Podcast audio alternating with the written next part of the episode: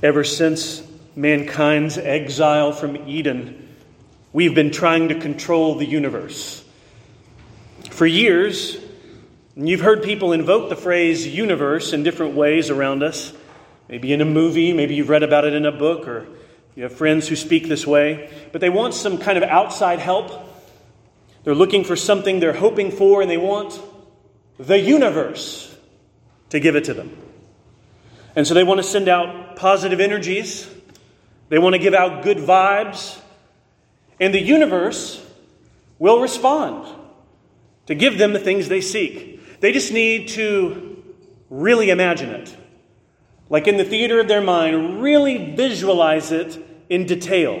And then they can count on the universe being on their side. The universe will give them good things because of what they have sent out into the universe first. And apparently, the universe loves to receive good vibes. Ever since mankind's exile from Eden, we have been trying to control the universe.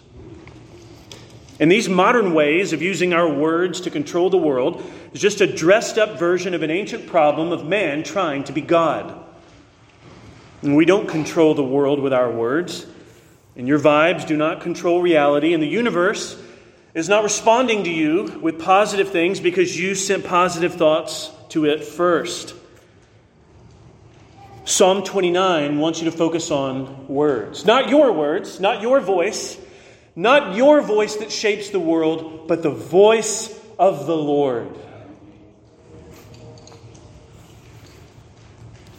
Foundational to a biblical worldview is the godness of God around and before and beneath all things, whose word shapes the world. In the beginning, God created the heavens and the earth. He said, Let there be light, and there was light. If there is a voice to exalt in all the earth, it is not ours, it is the voice of the Lord. This is the kind of psalm that orients our hearts. Because this psalm directs us to the greatness and glory of God. This psalmist writes with lament in psalms we have seen. He is afflicted and suffers much. Psalm 29 is not a psalm of lament, however. It stands distinct. It's actually a psalm where you don't find a single petition like the other psalms, except at the very end May the Lord give strength to his people. This is not primarily a lament or petitioning psalm, it is a psalm of praise. And we know that this writer, David, you flip back through Psalms and look at the enemies that surround him, the sins that ensnare him, the grief that he experiences. David writes Psalm 29 as a soul orienting psalm where shall his heart and mind be fixed? Upon the one whose voice is full of majesty and power. There's no other voice worthy of our heart's delight and our soul's treasure but God. And in this psalm, it is a beautiful depiction of a storm. Storms are mighty, not just in their power but in the awe striking beauty they can have.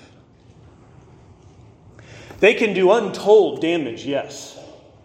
But if you've sat far enough away from a storm, and I don't mean just on your front porch, but maybe you can even tell on the weather the, the, the various distance between you and something grand and epic unfolding in the heavens and the power of those clouds and that thunder and that rain. What I want you to imagine in your mind this morning is David in Psalm 29 visualizing the thunderous power of a storm being described to depict the power and majesty of God. Because nature is not just running on its own.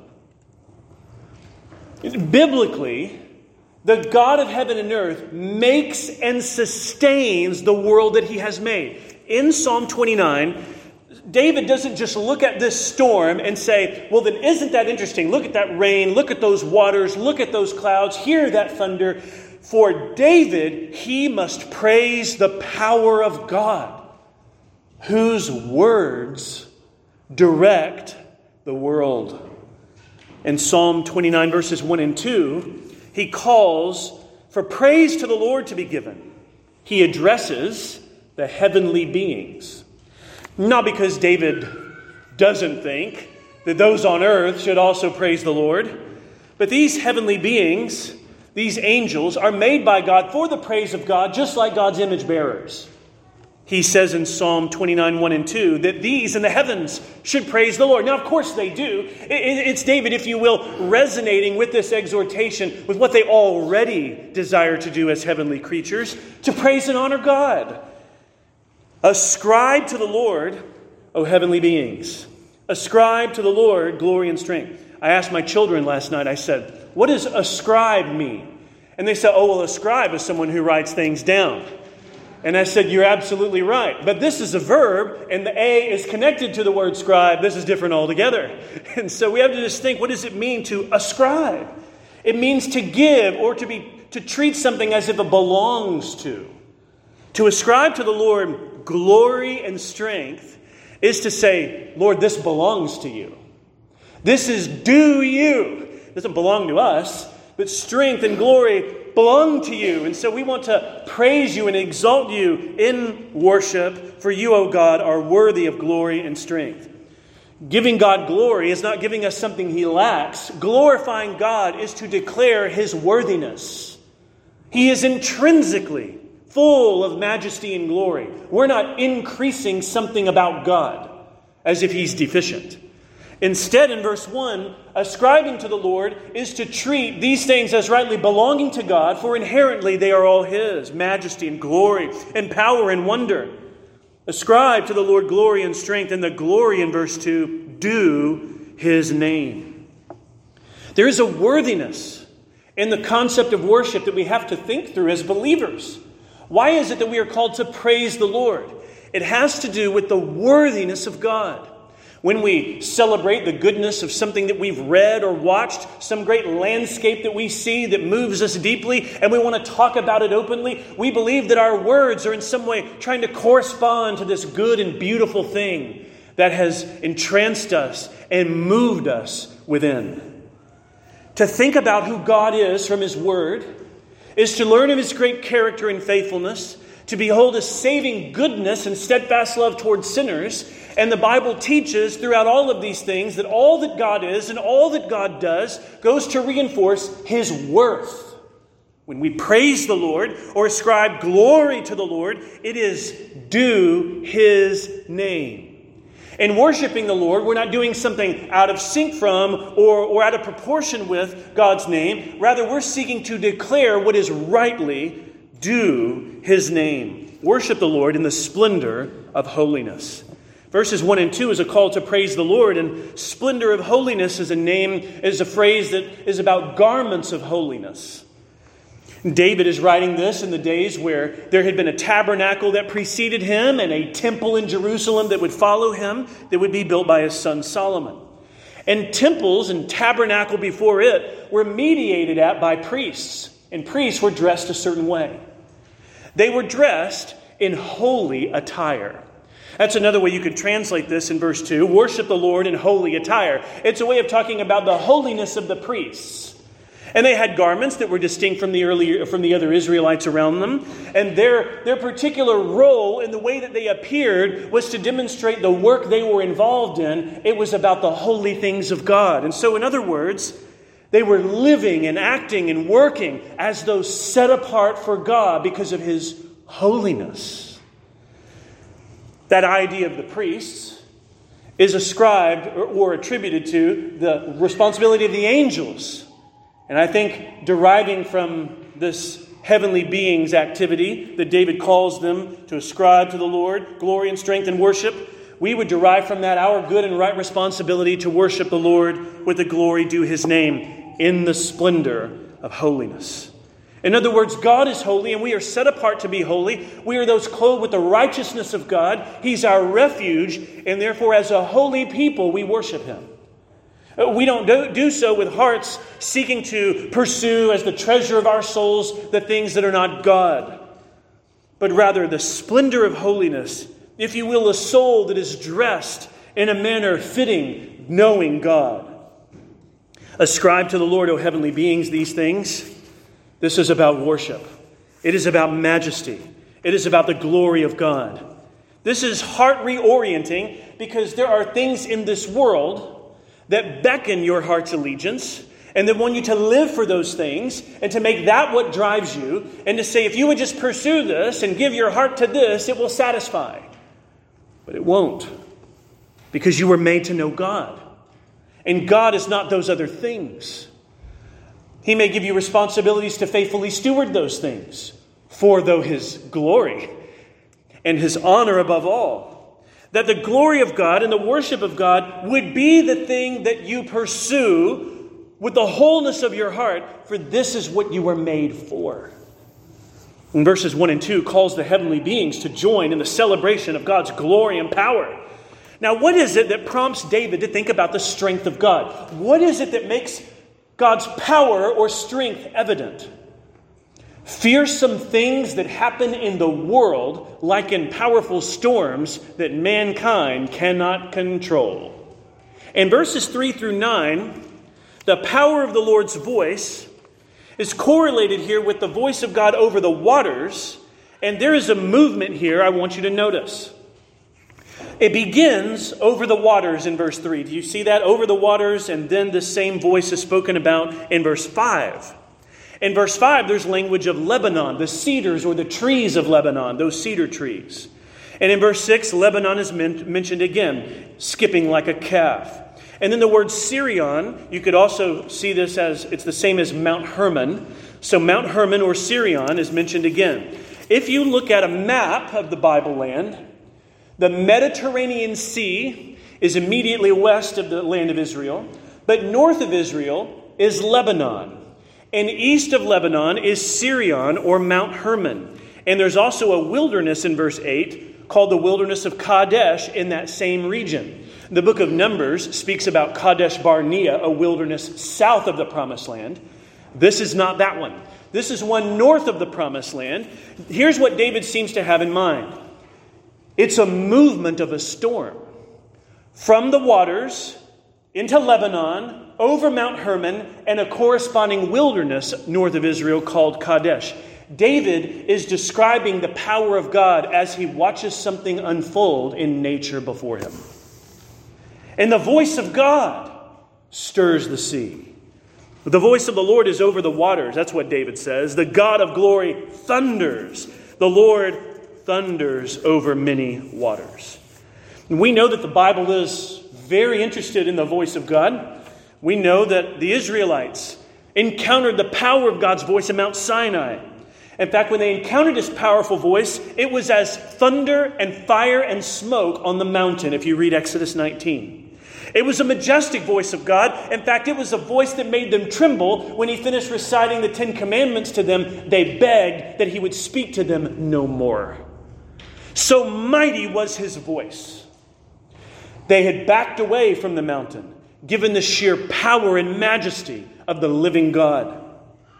At the very beginning of the Bible, and I mean like page one, we see the Lord said, Let there be light, and there was light. And by the very power of God's speech, He makes and shapes and forms and fills the world that has been made for His glory. The Bible opens with the powerful voice of God, and David knows that God has not stopped speaking in that sense. He governs His creation.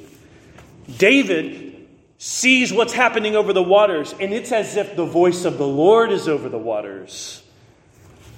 The voice of the Lord, the God of glory, thunders the Lord over many waters.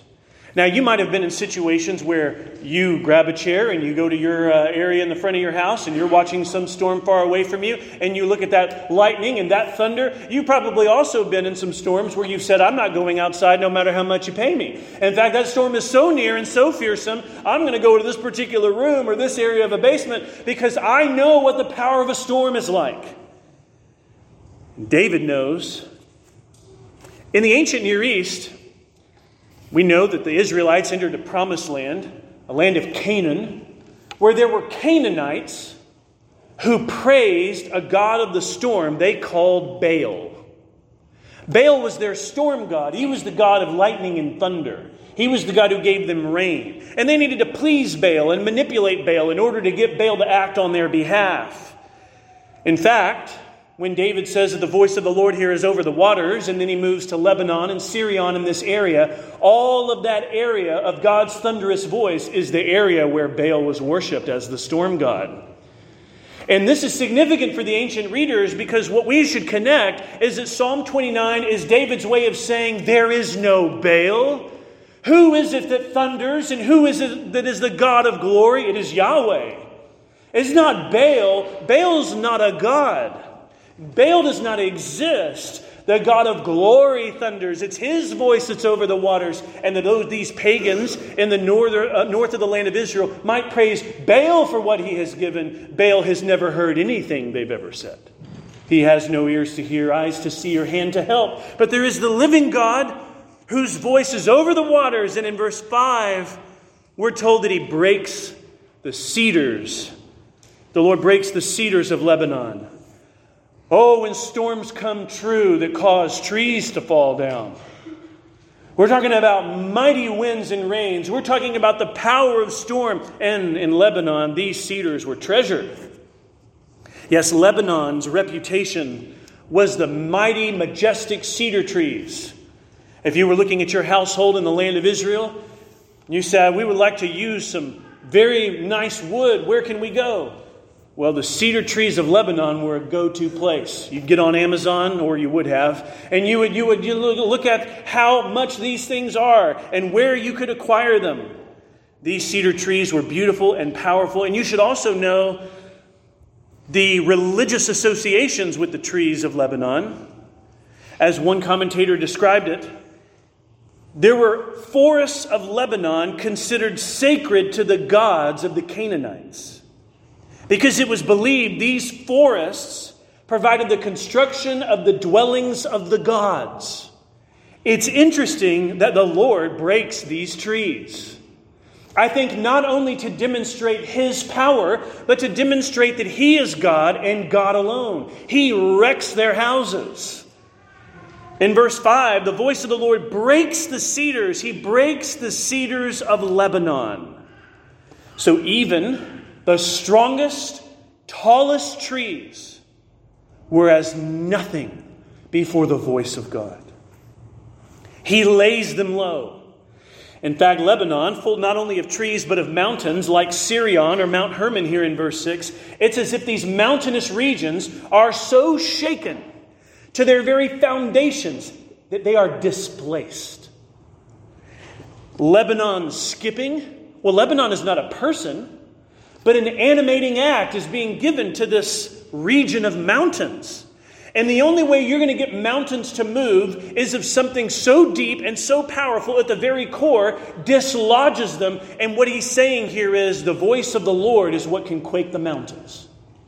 The voice of the Lord is what brings the thunderous power that these regions have seen. He makes Lebanon move like a calf skipping, or Mount Hermon or Sirion skipping like a young wild ox. David is trying to describe what's happening here with mountains and regions and waters as highlighting the power and voice of God. And then in verse 7, the voice of the Lord flashes forth flames of fire. This is likely the image of lightning. Not just the God of glory thundering and bringing power over the waters and felling these trees, but also flames of fire. Makes us think about Elijah's story in 1 Kings 18. In 1 Kings 18, the worshippers of Baal were present, and the worshippers of Baal believed Baal was the God of lightning and thunder. Even images of Baal from the ancient Near East depicted Baal as having thunderbolt in his arm or in his hand. And other gods and myths of the ancient Near East depicted things besides Baal as overseeing the storm. Baal was worshipped by those Canaanites, and the prophets of Baal in 1 Kings 18 contend with Elijah. And Elijah says, Well, let's build an altar for you, and I will build an altar for me, and we will call upon the gods we worship, and the God who answers by fire, that's the real God. It's a tremendous story. And in 1 Kings 18, the inadequacies of the pagan Canaanite deities and worshippers is on full display. There is no answer by fire from the heavens when they call upon Baal.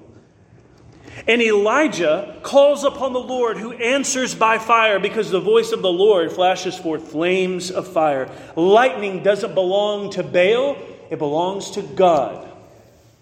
And it is not the gods of the ancient Near East or Lebanon or Sirion or any of those territories that control thunders and power. It is the voice of God that's over the waters and the wilderness. In verse 8, the wilderness is highlighted as well. The voice of the Lord shakes the wilderness. The Lord shakes the wilderness of Kadesh. All of this area north of the promised land, it's not out of God's jurisdiction. He's the maker of heaven and earth. So you have this powerful movement of a storm. And then in verse 9, the voice of the Lord makes the deer give birth and strips the forest bare. Making the deer give birth is likely deer who were pregnant and now are panicked because of the storm. That's what I think we're to imagine here. In verse 9, this fearsome activity, here you have creatures in nature. They are with, with the child, so to speak, right? Voice of the Lord makes the deer give birth, meaning that they can be so scared and panicked that they're giving birth before they were counting on it. The voice of the Lord makes the deer give birth and strips the forests bare. We're to imagine this powerful devastation that David knows can happen in the world in which he lives. Verses 3 through 9 have been describing then this storm that moves from the waters to the north of Israel, and David says, Behold the power of God, his mighty words, and his unrivaled majesty. So, what does the end of verse 9 read with? And in his temple, all cry, glory. And in verses 1 and 2, we were told, Ascribe to the Lord, O heavenly beings, ascribe to the Lord glory.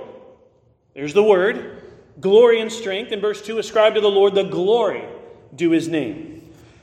We're to remember that by the time we get to verse 9.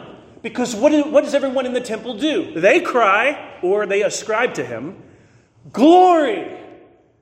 Glory be to God for his power and his majesty and his transcendent might.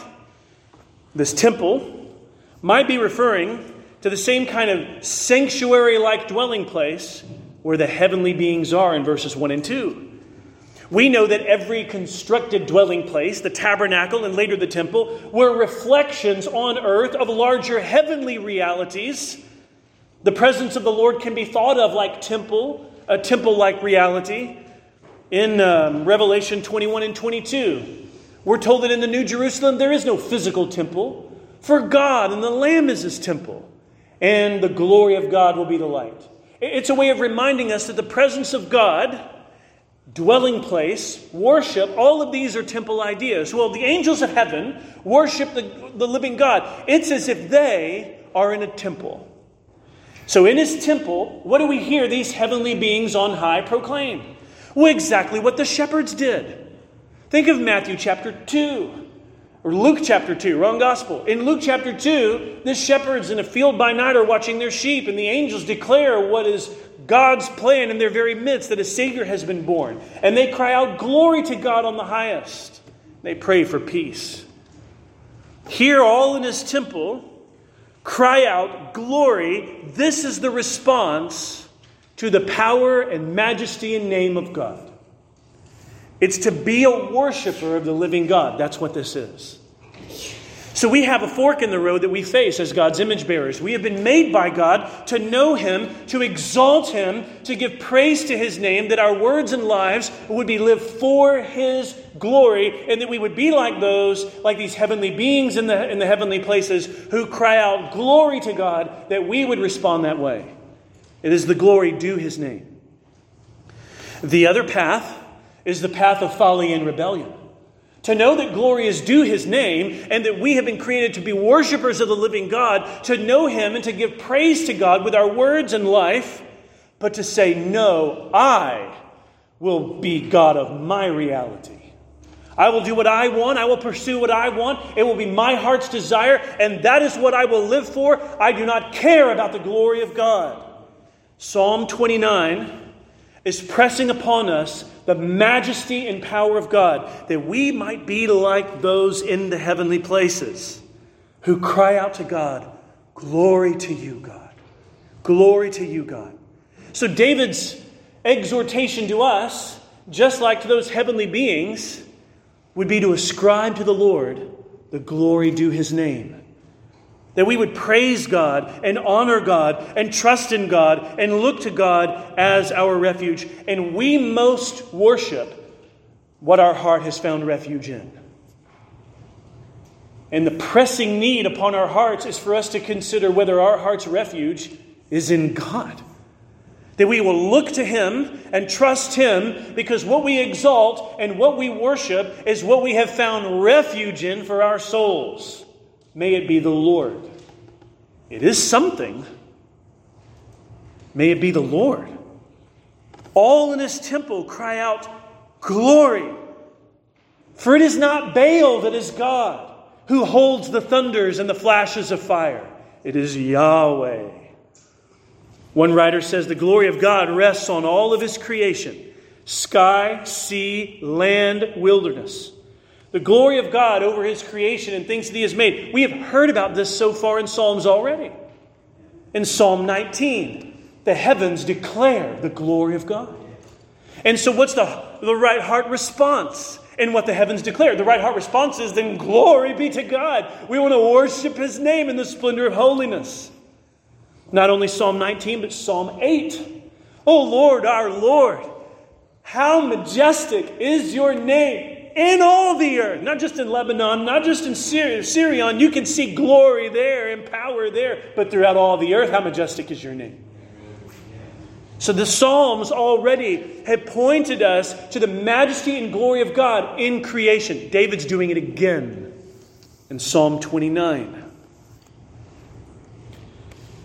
In the ministry of Jesus, there's a scene in John chapter 12. He says, Father, glorify your name. And then a voice came from heaven I have glorified it and will glorify it again. And John tells us the crowd that stood there heard it and said that it had thundered. Because the voice of the Lord and the God of glory thunders in majesty, not just in the storm of the sea, but we think about the Old and New Testament, where God has made himself known in such power that people think of powerful manifestations and glorious demonstrations that can only remind us of powerful storms and imagery like that.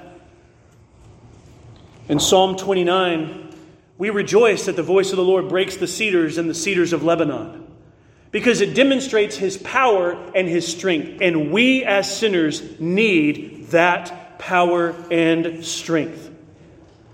God gives lightning and he gives thunder, and it's not just in nature. Just as Psalm 19 celebrated the glory of God and the power of God in creation, he demonstrates in Psalm 19 that the Word of God that designs creation and displays his glory also sends forth his Word. Psalm 19 is about both.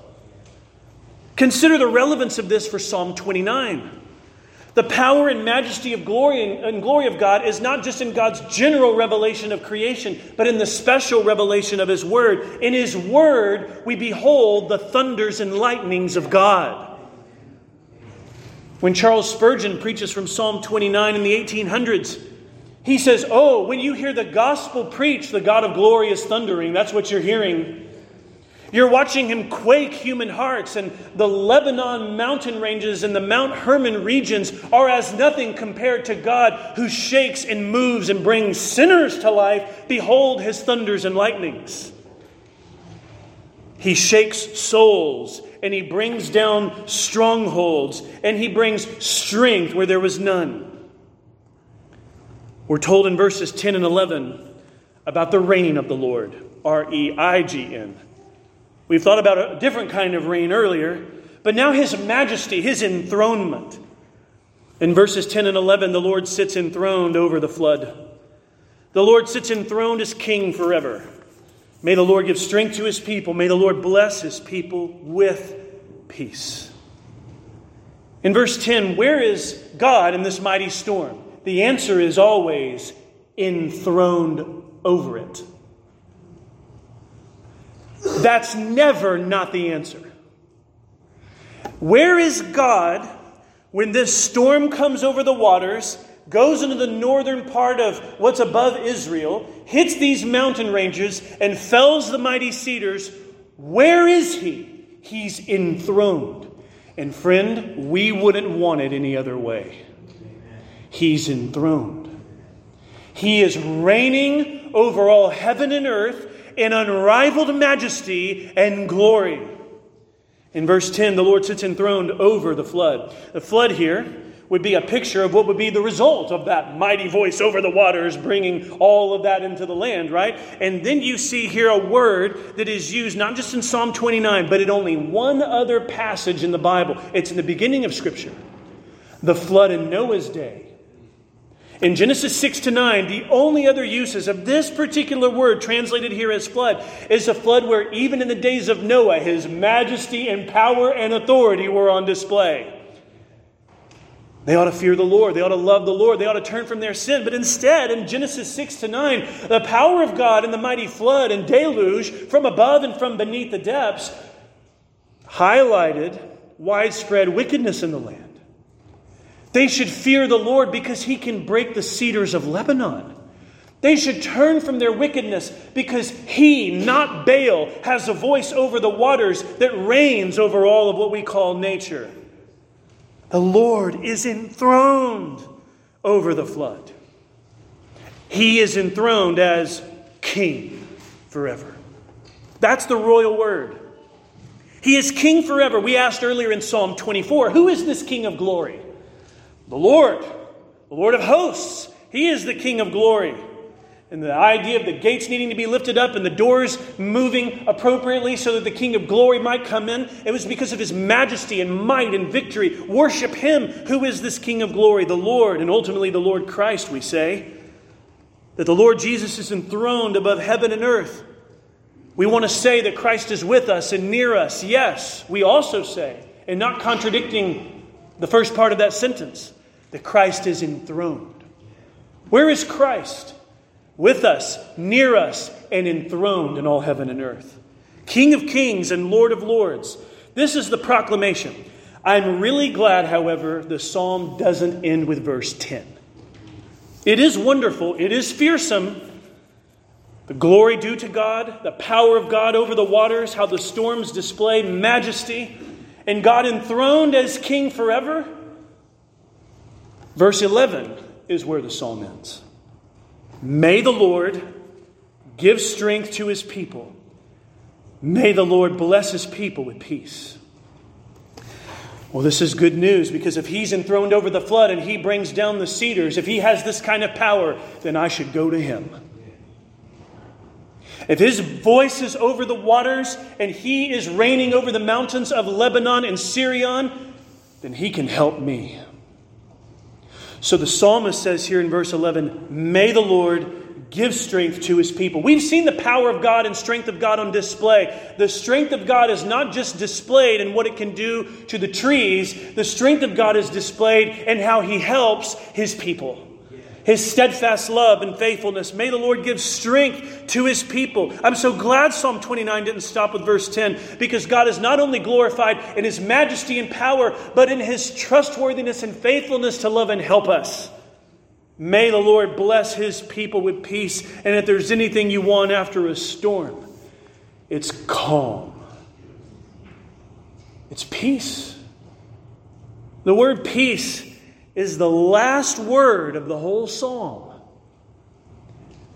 And it's quite striking that that's the last word, given the natural upset of things we've seen earlier of the voice of the Lord. With the rain and the thunder and the lightning and the cedar trees, peace.